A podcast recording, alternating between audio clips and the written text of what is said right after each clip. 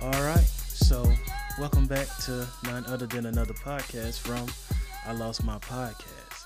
I am none other than your host, one of your hosts, Joshua Gray, the fat fitness model, Jose Cortez, Husky Hefe. Call me everything. Just make sure it's a good name. And we are here today with who? I am Mechi G, your other podcast host, but I'm in the interview seat, interviewee seat. So we wouldn't want to call it a hot seat, but you are in the interview seat today because today on this episode we will be inv- interviewing um, my co-host Mechi G, and we're we're talking about losing another person who was, I guess, vital to your life. Uh, and who was that person? Um, that was my best friend since high school, Shatika Fleming. Shatika Fleming. And just a little background on you guys. Where how did you all meet, become friends? Just give us a story of Um, me and Shatika met. We went to the same high school, and we went out for the cheerleading team. Well, it was my first year doing varsity, and she was a grade above my above me. So we just kind of met at tryouts, and we just stuck together. Like everybody else was already on the varsity team, and they knew each other, and we were like, we don't know nobody, so we just gonna stick together. Us and uh, my friend Lydia, all three of us became a clique, and we've been tight ever since. We were tight ever since. I know meeting friends is weird, uh, or different, or it's a new experience. Was it like I guess was it a friendship at first sight? Like did y'all immediately hang out, or was it over time y'all got closer and closer? I think Shatika just had such a personality that like she never met a stranger, and I'm quiet. I've always been kind of quiet, but if you talk to me, like, like I have a little personality myself, so it just kind of was like we hit it off the first time we like met each other and like cracking jokes and stuff, but we didn't hang out immediately. We just knew like, oh, that's the other girl from the cheerleading team, and then once we made the team, we were around each other more. That's when we kind of built a bond. Okay. So was she one of those friends that came around the family a lot? Was she more? Well, not come around the family. We would. Uh, she was basically like an adopted daughter because my parents would like pick her up from the game or pick her up to go to the game, or she would ride home with us from cheerleading practice. So my mom knew her, They- even though they would joke with her and call her Topeka because they could never say her name right. But hmm. she was like a adopted daughter, pretty much. Who called her Topeka? I bet you it was your mom. It was my mom. She, she yeah. It's something about your mama and names. Yeah, she don't. It just was. yeah. But nevertheless, so I guess would you say how would you say her family life was? Did you experience any of that or see? Uh, I won't speak too deep because I don't know. I don't, I don't want to touch that that aspect of it. Um, but I know that when she was with our family, I know she she loved it. She was we treated her like she was one of us, and she treated us like you know. Was it many versa. spend a nights? Did y'all spend a Uh, night? I don't think she spent the night. It was more so just on the game basis, like you know, if Okay. we if we needed if she needed to come home from practice or something like that. what about mall buddies? Like did y'all go we to the mall? We did go to the mall a couple Skating times. rink. I know in Nashville skating rink is a big thing. did y'all go to the skating rink together? Anything? Um, maybe once or twice. Once or twice, yeah. We more our friendship was more so ironically it was more so on the phone, even though I don't like the phone. Um, but we would more so pick up the phone and call each other, crack jokes, or prank phone call people she would talk to, or whatever. We were just like on the phone, just having the best time. Now you say you don't like the phone, right? Mm-hmm. Now was that back in the day? Could you still say the same thing, or is that more because of now you're more prone to text message and get your point across, a love across to a loved one? Be honest. I think back in the day I was better. I, have never liked talking on the phone for whatever reason or texting, but I was I didn't think about it more. More back then it was more like, oh they're calling or or at least Shatika's calling. Like okay, I'll pick up the phone and we I knew like it was gonna be laughter and fun. So Why didn't you? I, I mean, I just want. Why didn't you like talking on the phone? What was so? What was so bad about it? I, I don't know. So I in doing shadow work, um, I've tried to dig into why I don't. The only thing I could think of, we were late bloomers with like cell phones. My brother didn't get a cell phone to his senior year. I didn't get one to like my freshman year, a cell phone. But before that, like we had a house phone, and like my brother had girls or whoever call, he would have to talk on the house phone, and so I would be one of the ones like on the other line, like what you talking about, what they talking about, or like eavesdropping on my parents' conversation, like what they talking about, what they talking about, like just on the other end.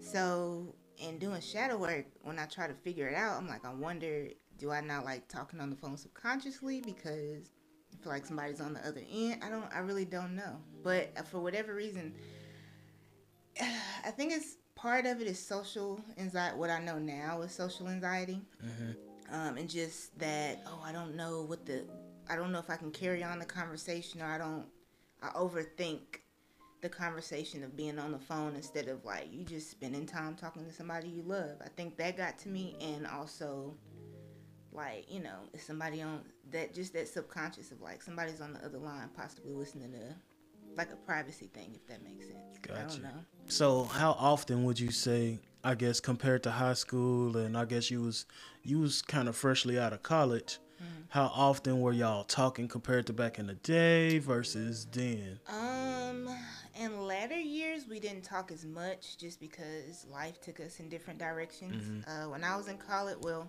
when I was in high school, my senior year, she went away to college, and we still kept in touch, just not as like every day like we were. Um, she was a year older. Yeah, she's a year older than me. What college did she go to? I think she went. It's not a college anymore, but it was Lambuth. Okay, Lambuth I know what University. you're talking about. Lambuth. Um, but she went there, and even when I went away to Austin Peay, uh, we kind of kept in touch. She was supposed to visit. I was supposed to vice versa before that school shut down. But it's just like life happens. Schedules just. Did y'all see each other? I mean, not often. I know not often, but did y'all see each other? Mm-hmm. even when you seen her, if you did, rarely. Mm-hmm. Was it? Was it still genuine? I guess like love and affection, just like hey. It, yeah, it was more so like we had never like we went maybe a year or two, one of those years of being in college, um, and just in other directions. And every time we talked, it was like, oh, we picked back up. Like, how's this going? How's the family? How's sister, brother? She asked the same. How's my brother and mom and pops and everything? And it was like we never left off. Like mm. it was always genuine love. So What year did you lose Shatika or she transitioned? I believe I want to say don't quote me, but I believe it was 2016, the year we got married, because I remember when I remember mom was living. I remember that I told her about our engagement because her son's birthday is around the time of our anniversary. So mm-hmm. I remember I told her I couldn't make it, and then I told her about the proposal and all that, and she was excited for the wedding. So it had to have been that January, February of 2016. So 2016 ish. So how was she as a? How would you, you know, how would you describe her character, her as a person? Um, just she was very bubbly. She was just full of joy. Like she always had me laughing, cracking jokes, picking with people, and she just had a personality. I don't know. She just when she walked in the room, she really lit up. Like she made sure you were having a good day. She just she was just an amazing person. I can to this day I can hear her laugh because she would just giggle and I would be giggling and just it was a good time every time we were together. Well, one of the funniest memories. What you got? Um, one of the funniest memory, probably us prank phone calling in high school. Uh, we would prank phone call some guys, different different like classmates that she just had their number, and we'd be like, let's prank call this person, and like just being on three way and just hearing her crack jokes and just prank people. That was probably so just holding up the phone line, mm-hmm, pretty much. prank calling boys. that is off the chain. Mm-hmm. I learned a lot from her too, cause I even back then, like I said, I I've never really had. I've always kind of unofficially had social anxiety, so I never really knew how to talk on the phone, mm-hmm. unless I just really rocked with you. But I just kind of picked up how she carried conversations and how she just interacted with people, like, like it just was no pressure. She was just make sure you had a good time, make sure you know. It was jokes, it was laughs, it was just fun. So on a scale of one to ten, and ten being, I guess, the most, I, I know this is probably tough to rate, mm. but how ten being it just really affected you a lot, lot. How would you rate the loss of Shatika? Losing Shatika, um, what was a lot? Ten, or ten is a lot. A ten for sure. That's it affected me in a lot of different ways. I mean, what in particular was affected? I mean, I granted, you know, love and you know stuff like that. Yeah. What? Um, just the nature and what and how she passed, because I just didn't know. Mm-hmm. Like I said, our relationship, our friendship has always been like fun and laughs and you know just a good time. Like it, I never really knew her to have sad days or mm-hmm. whatever. Um, so just to know the way that she passed, it just kind of it's like guilt there because it's like I didn't know. I found out all this information. Like I'm like, oh, what, what? Like it was just a shock. And if I'm not mistaken, she stayed in the same apartment complex. Mm-hmm. Did you? Was it guilt from the fact that you felt like, you know, you could have done more, or? Yes, um, because since we moved into that apartment complex and to find out that her building was like in front of ours. I was like, oh shoot, we can finally spend time together. And we would always talk like, hey, she would either be like, hey, I'm available this time, or you. And then I'd be like, well, something on my end didn't work out. Or then I would be like, hey, you want to hang out this day? But then something else wouldn't, you know, just schedule conflicts, you know. It just never worked out.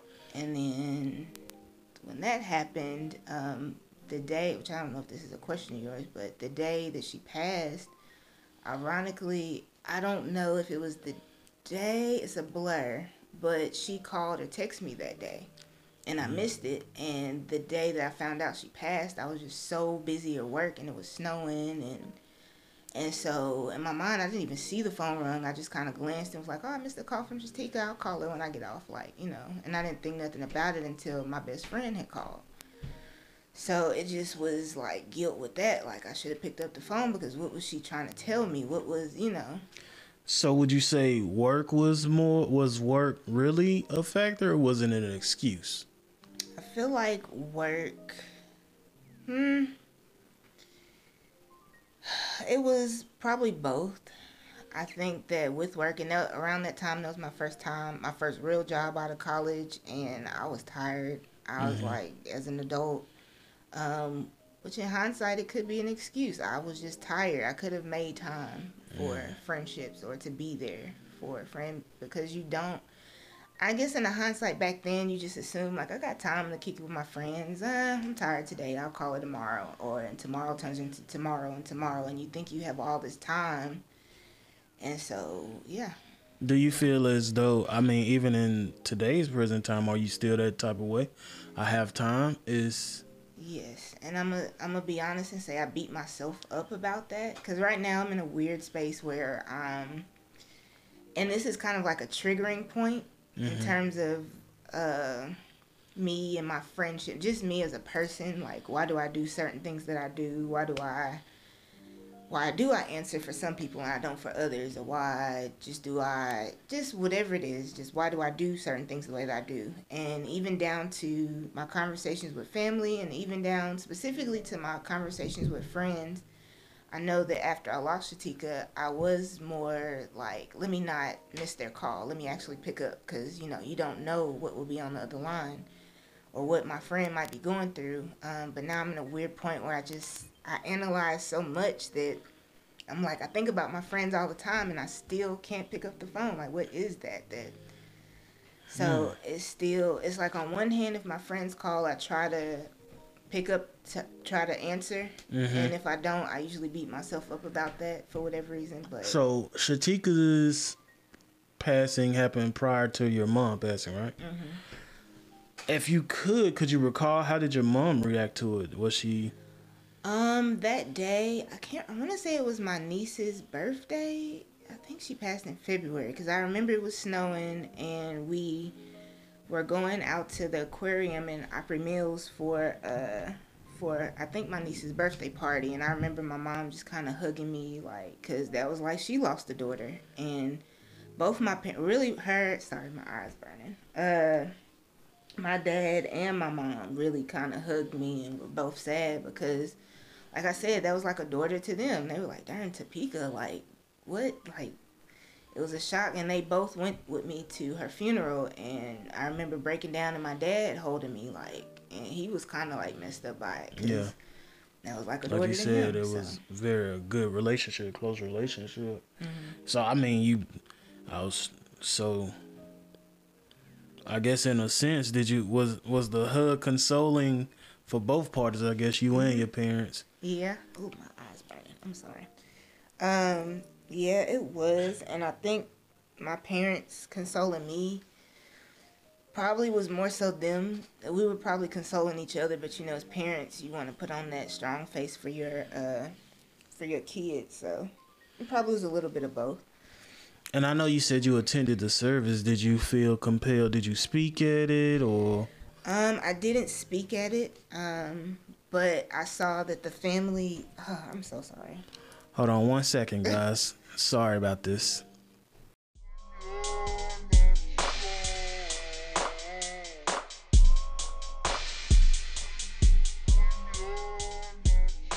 Where we left off was at did you speak at the funeral or Uh, no, I didn't speak at the funeral. Um, however, I did know when I got to the funeral. Um, I think her grandmother kept a bunch of like our cheerleading pictures, so I Mhm. saw they had a bunch of pictures of me and her, and uh, her and a couple of our other other friends we cheered with that I hadn't seen in a long time. So they put them in the slideshow and stuff too. So that was like, like darn. So I, I don't know. It it warmed my heart to see that, but but no, I didn't. They didn't ask me to speak. so how can I put this? Um before we go to any further, how did she pass? If you can give people a Um, background.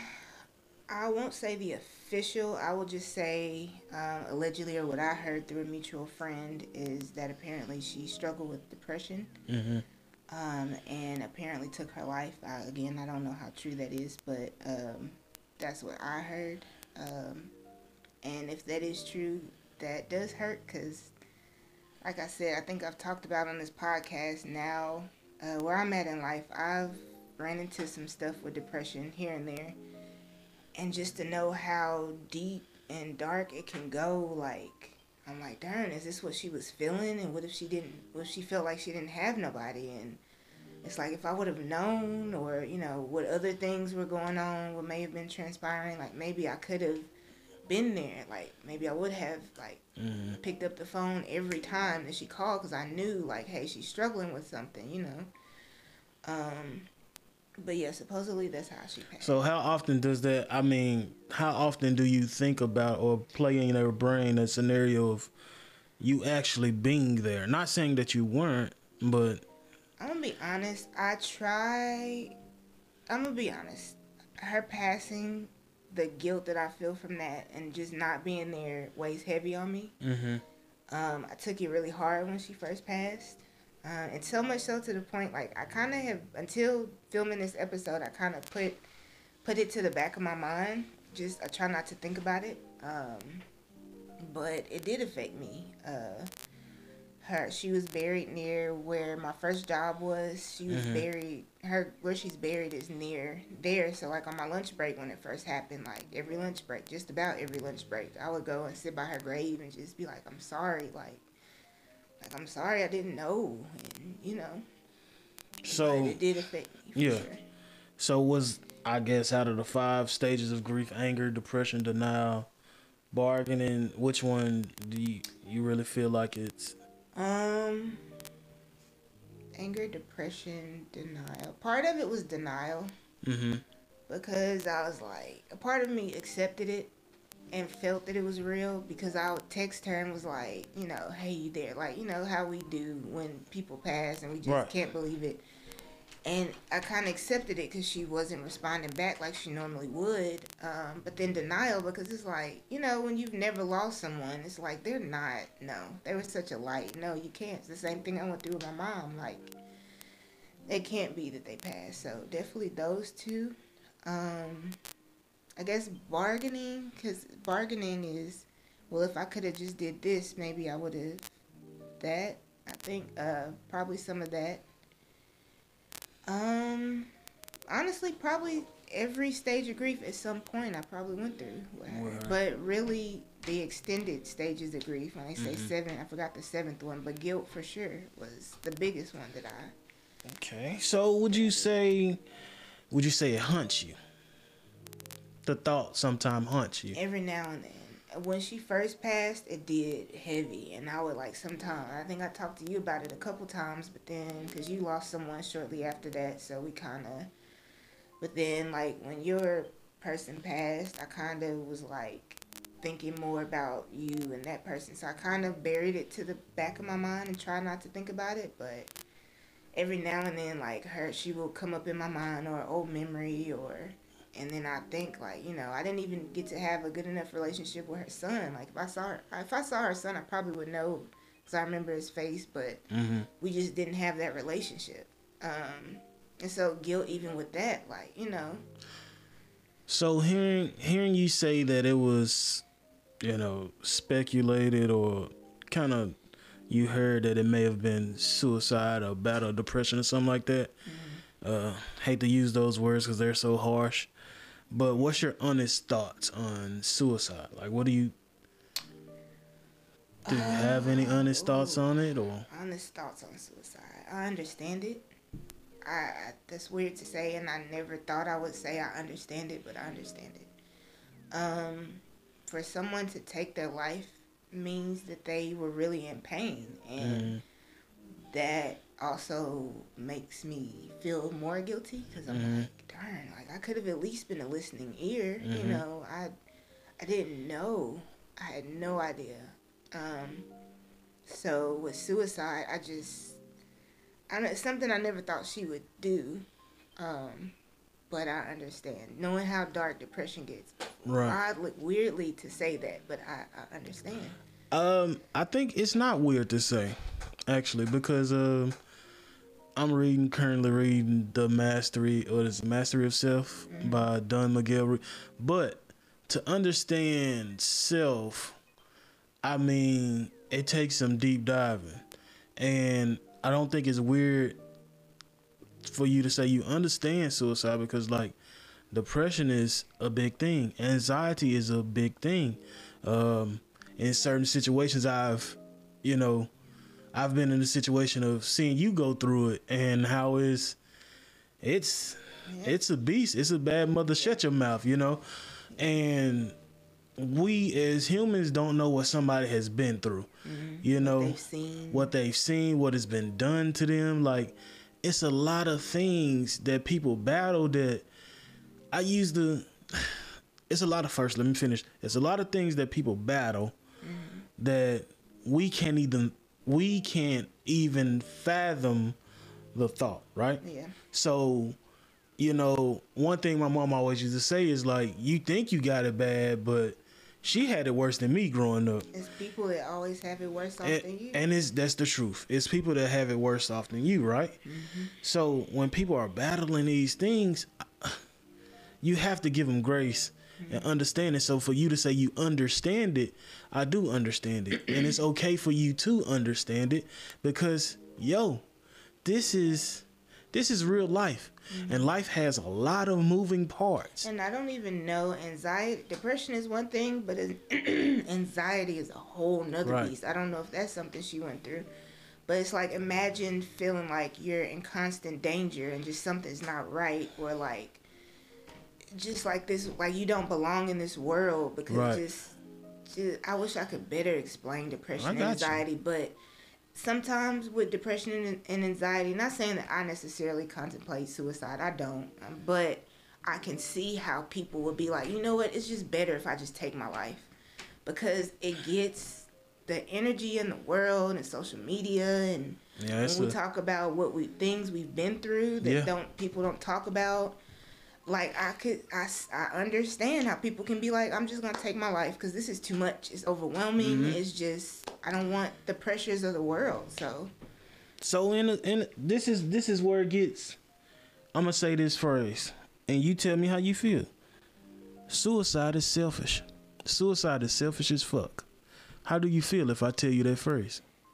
You know, prior to losing her, even losing her, that was in the back of my mind. I didn't want to say that, but I always we hear that and we're taught that subconsciously that you take your life, you're selfish. Well, think about your this person and that person and that person, but it's like the more I've come to understand depression and anxiety and just mental disorders as a whole that a lot of us struggle with more than we're willing to admit, it's like it's like they're not selfish. Like some people try so hard to battle the the amount of energy it takes to get up and just do life every day and have to fight the same battles mentally and just if you're not living the life you want to live, if you have kids, that's a whole. You got to be a whole adult and a whole. Suicide is listen kids. to me. Suicide like, is selfish.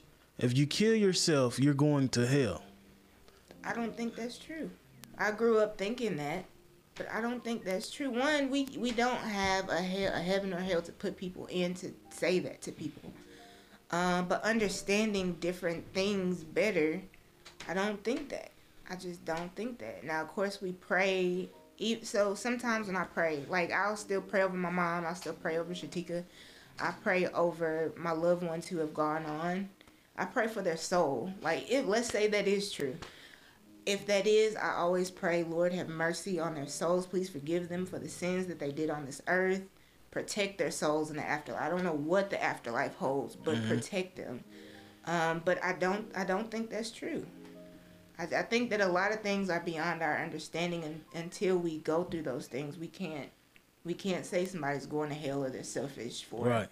that. Because I thought it was as simple as just like, well, I'm gonna be here to listen, or I can just talk to me. Like all yeah. you got to do is ask for help. Like so, I think it's deeper than that. It's this it's this whole concept of the two way street, right? Mm-hmm. And the two way street is in in my you know the concept of a two way street. Mm-hmm. So the phone works both ways. Mm-hmm. Like when someone says, "Oh, you can just call me," when do we stop and say, "Have you ever stopped and said, "Oh, I should have just called"? Just called them. Yeah. I should have just called them. And it's okay.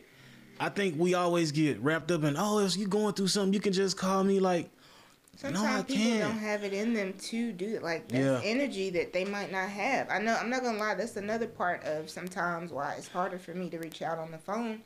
Sometimes it's just energy that I don't have. Like I think about everybody, my family, friends, so much, grandma even. Um, do you feel like it's your ego?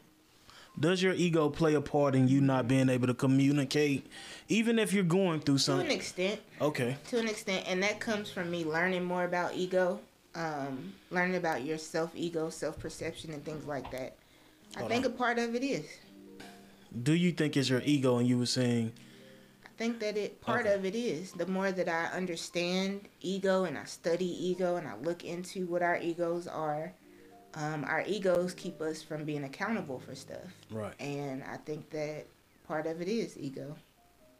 So, okay, if it's ego that keeps us from it, is it I'm I'm trying to unpack this this conversation mm-hmm. because in the sense if this was suicide or something like that, battling depression on your end for someone that's battled depression, are you is that ego or that conversation in your head telling you are you how can I put it?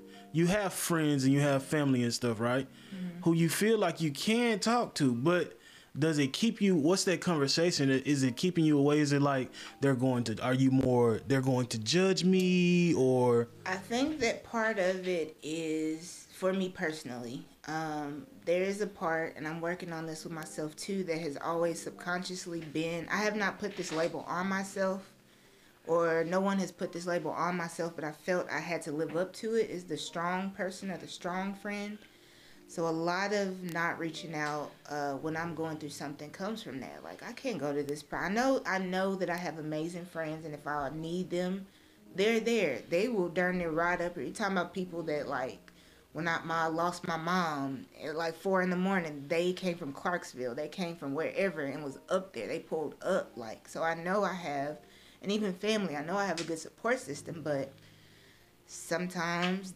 that ego sometimes i just in my mind i'm like no i don't want them to look at me as weak or i don't want to lean on them too heavy or you know and it's just like i've gotten to a point to that point so far where i'm like i got it myself like i can just I, i've learned to isolate probably too much but i've learned to just be by myself and handle problems and you know like i got or i'll talk to you or we we give each other you know so I'm I'm trying to is it where where do we where do we turn this around? Mm-hmm. Like Shatika needed somebody to talk to, evidently.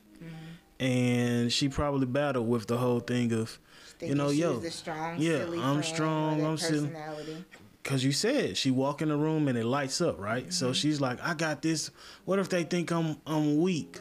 Yeah. Where do we stop? When when do we stop this? Because I feel like it hurts us more than. Even as a even as a black man mm-hmm. or man in general, to say to say like, yo, I'm hurt, like, yo, I'm I'm I'm not feeling this good. Like it's like, bro, come on. Like, oh, I think they're gonna think I can't say that. Yeah. Where do we stop this? I think we should stop it right now by saying yeah. it's okay, bro. Yeah. Or it's okay, sister. I can say uh, I am. I talk about which we'll talk about shadow work and some coming episodes. But I have really been heavy on like shadow work and digging deeper within myself of like, okay, now I've identified all these things and the social anxiety, the whatever, whatever, and just not the past of not answering my phone or calling friends or whatever. But it's like now I'm moving into action. Like, mm. you know, once we identify action. So I have started challenging myself like, hey, when somebody's on your mind, at least send a text. At least send a text. Baby step, you know, and, and carry, not just send a text. Cause I've done that. I've like, oh, okay, this person's on my mind. Let me send a text. But now I'm finding it's like carry the conversation. Right. And then baby step from there. Actually pick up the phone. Like it's not that hard, but I think sometimes ego and we're harder on ourselves of like this image, well, or social anxiety. We we add that to our identity of like, no, I have social anxiety. I'm not gonna be able to carry the conversation. And I say that I had or had social anxiety, but the reality is, if you ask my friends or whoever I've been on the phone with, I carry the conversation so well, nobody would even know. But on the inside, I'm like, okay, what are we gonna talk about next? What are we gonna? So it's just about progress for me, making steps and just just continue to be greater. So today in time, bringing it back full circle, do you feel like you're do you feel like you're a bad friend after dealing with this situation then versus now? Um, honestly, I think guilt tells me I am. But if any of my friends need me, um, I'll be ten toes down for them, like whatever they need. Um, so I, I battle with that honestly. I would love to be like, no, I'm not, but guilt is a a beast, it, it tells you yes you are because you didn't pick up the phone mm-hmm. or you didn't actually. She lived across the street from you. You didn't even if she was busy, you didn't go over there and bang on the door and demand she spend time with you, and you could have done that. Like you didn't take extra steps to be there for her. You know, you were a bad friend. So. So do you ever feel but, like? Do you ever feel like you'll ever be able to forgive yourself? I think eventually, eventually, is takes some work, like a lot of stuff. Mm-hmm. Um, and well, yeah, eventually, eventually it'll come a time. Eventually. But right now, it's still this is the first time I'm really talking about it. Yeah. And so I haven't really processed it. I kind of felt it when she first passed. I buried it in the back of my mind for a little bit, um, but I never just sat and talked to talked about it. So eventually, with time and probably writing about it, maybe there needs to be more journal entries for me or questions I need to come up with for myself and really give detailed answers, honest answers, just personally. Um, but yeah, over time, I think I will. So, do me a favor. Finish this sentence for me. Mm-hmm. I wish Shatika knew that. I wish Shatika knew that I loved her and I cared about her so much and I loved her and I always considered her my best friend, even when, you know, life just pulled us in different directions. And yeah. And I wish she knew that I, had I known, I would have been there and I apologize. Wow. That was beautiful. So let's let's think about this.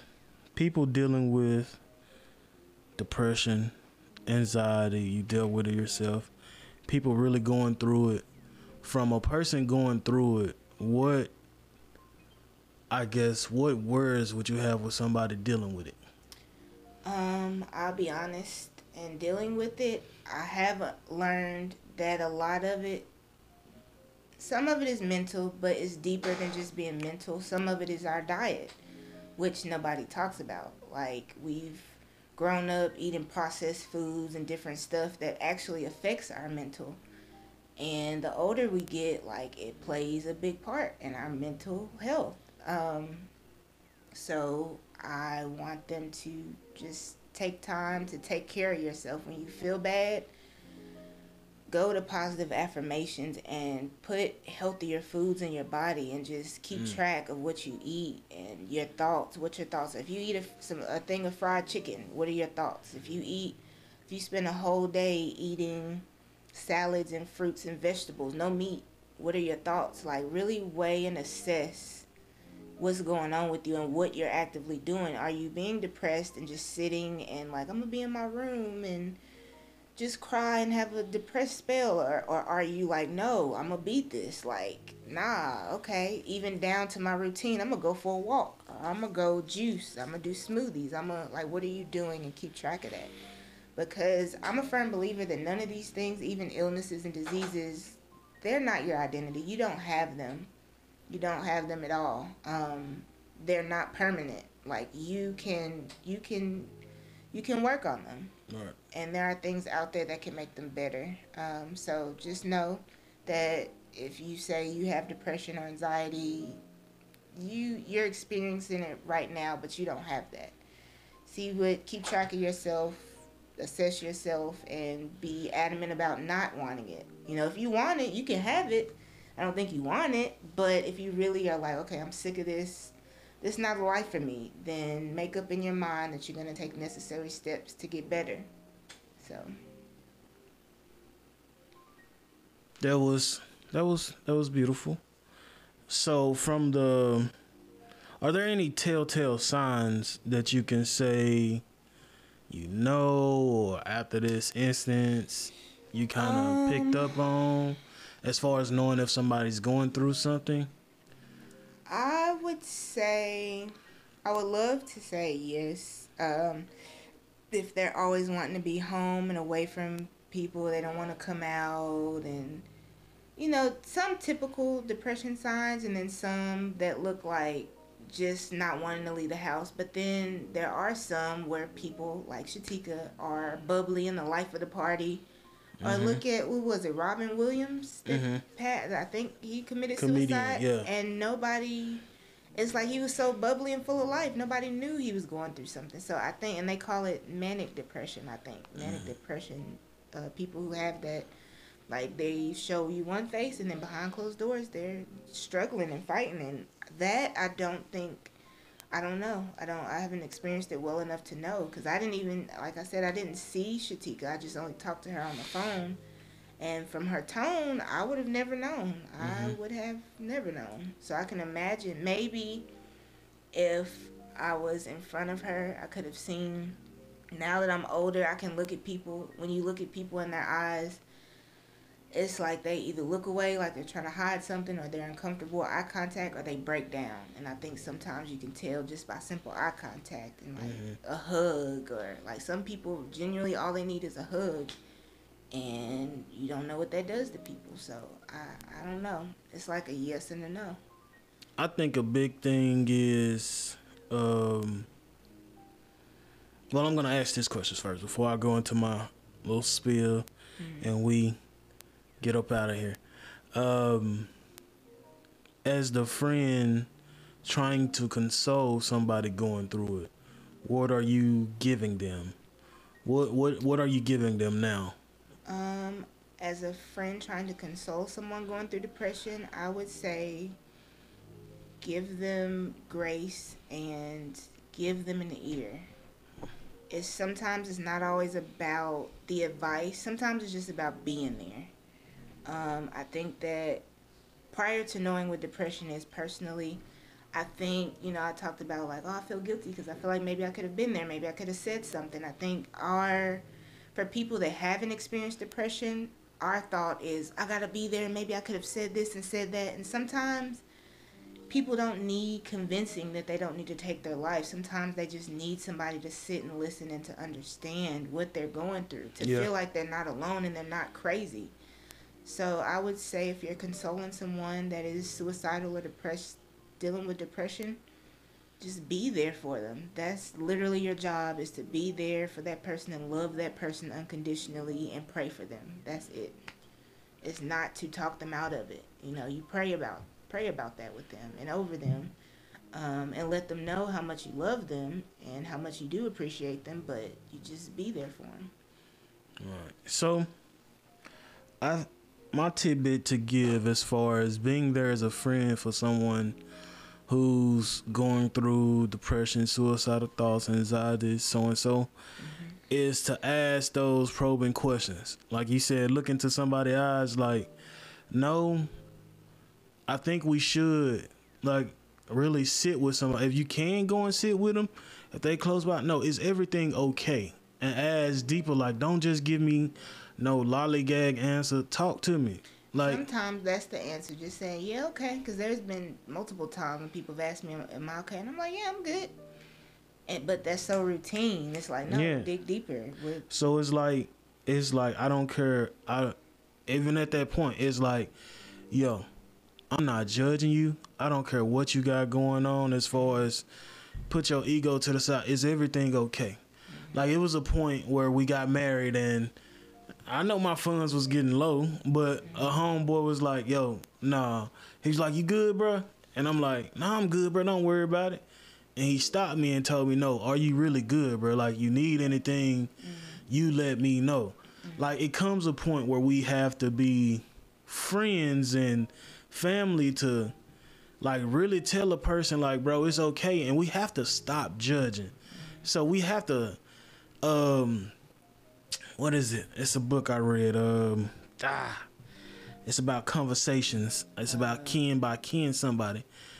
Intentional conversations. Oh yes. And in this book, they state, you know, lay it on the line, like level the playing field. Like, no, I don't care if I'm, I'm the rich cousin or I'm the rich friend. Like, bro, what you got going on, bro? Mm-hmm. Like, it ain't that. I just love you where you at and I think that's a lot of things too, where it plays into a lot of these folks and into a lot of people's egos and pride is because a lot of times us as the friends we don't love and show people that we love them where you are. Mm-hmm. I don't care if I have a million dollars and you got five dollars. Mm-hmm. Hey, bro, it's okay, bro. I'm not finna make fun of you. I'm not finna say, man, you broke. I'm not finna not offer you to come on a trip or something like that with me. You know what I'm saying? Mm-hmm. I think we have to start meeting people where they are and stop, you know what I'm saying? Oh, well, it's a big thing where, oh, if you want to be a millionaire, you hang out with millionaires, right? Yeah. But like I say, it, it's it's all mindset. You know, if you're a millionaire, you can still bring up your homies too. Mm-hmm. Now, don't y'all all be millionaires, and y'all can all be millionaires together because it is lonely. They always say it's lonely at the top, mm-hmm. but it doesn't have to be lonely at the top if you still consider the people at the bottom that you came at the bottom with your loved ones. But you got to meet them there. I feel like we have to meet them there. Yeah.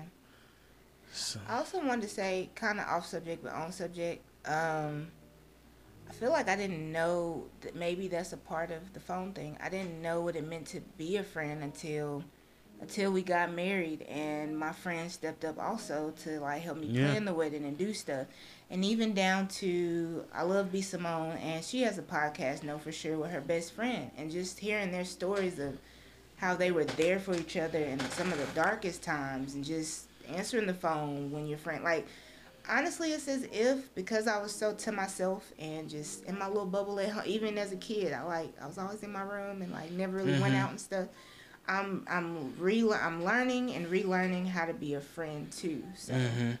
I think yeah yeah yeah so that's important real quick I know you just spoke on your little bubble was you more the only person like you just were you big on friends as a little kid or was it um yes like at school okay. but like in terms of calling the house neighborhood was it uh, big so friends? neighborhood was different because i was the baby and mm-hmm. i had girls on my street that i wanted to hang with and but they were like she's the youngest one like they didn't want to hang with me i just wanted to hang with them and so maybe that dismissive feeling. Maybe I don't know. Maybe that plays a part. But um, but for other than that, I was in the house playing with my Barbie dolls and making my own little whatever. Yeah, in my own like space. it's it's a lot of moving parts to this thing, and I feel like we can help more without mm-hmm. judging people. We can be there for people more, but it starts with both parties actually. Yeah. So to the ones going through it, it's okay to talk about it to the ones thinking somebody's being standoffish, okay, if they're standoffish, stand in their face and see why they're standoffish. Yeah. It's a two way street, and we all got to realize we got to meet somewhere in the middle because we got to cross paths to get to the other end yeah. just to get to work. Yeah. So, is there anything else you would like to leave this podcast or any words you would like to give to the audience, to Shatika, to. Just that I wish I had the number, but um, if you are battling suicide um, and you feel like you don't have anyone to talk to, there are resources out there, so look into those. I think there's a hotline tip and stuff like that. Um, but just to everybody, just one thing I'm learning also is to be present. Um, being present like being in the moment like if we're sitting here having a conversation like no my phone's not in my hand i'm not looking in my hand i'm looking at you i'm feeling your vibe i'm i'm feeling and hearing your words like i think that we all need to be more present when we interact with people even when we're on the phone with people um, because that will tell you we miss so many things a lot of things about a lot of people by not being present.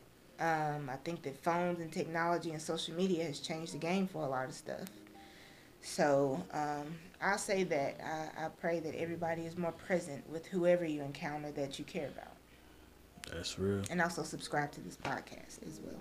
So, moral of the story we love you. We may have lost our podcast, but we haven't lost you. So, with that being said, much love. Thank you, Mechi G, for yet another beautiful interview.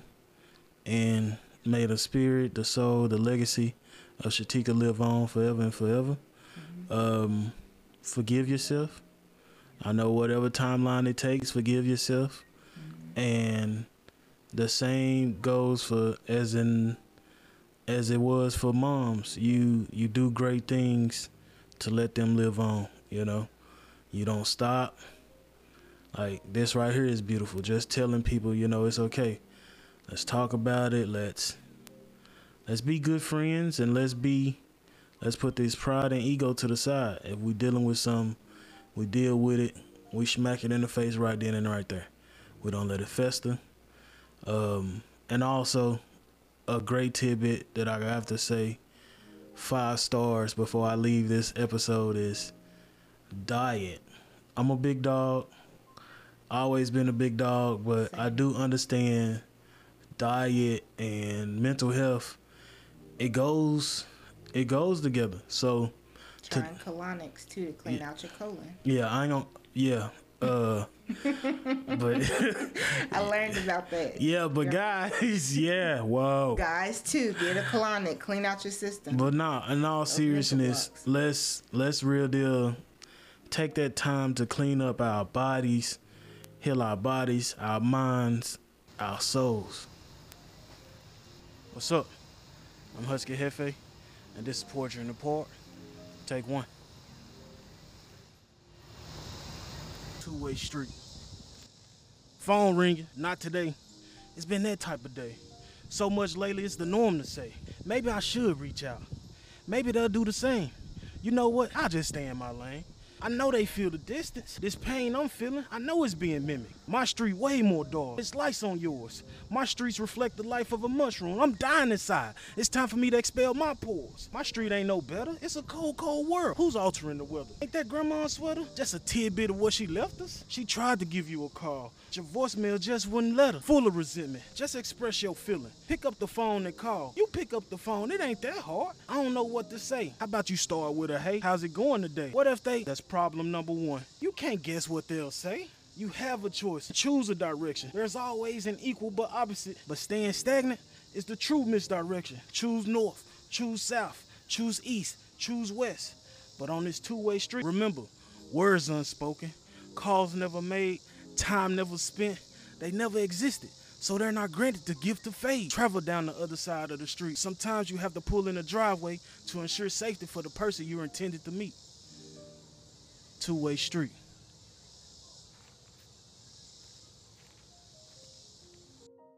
And with that being said, we out, right? Yeah.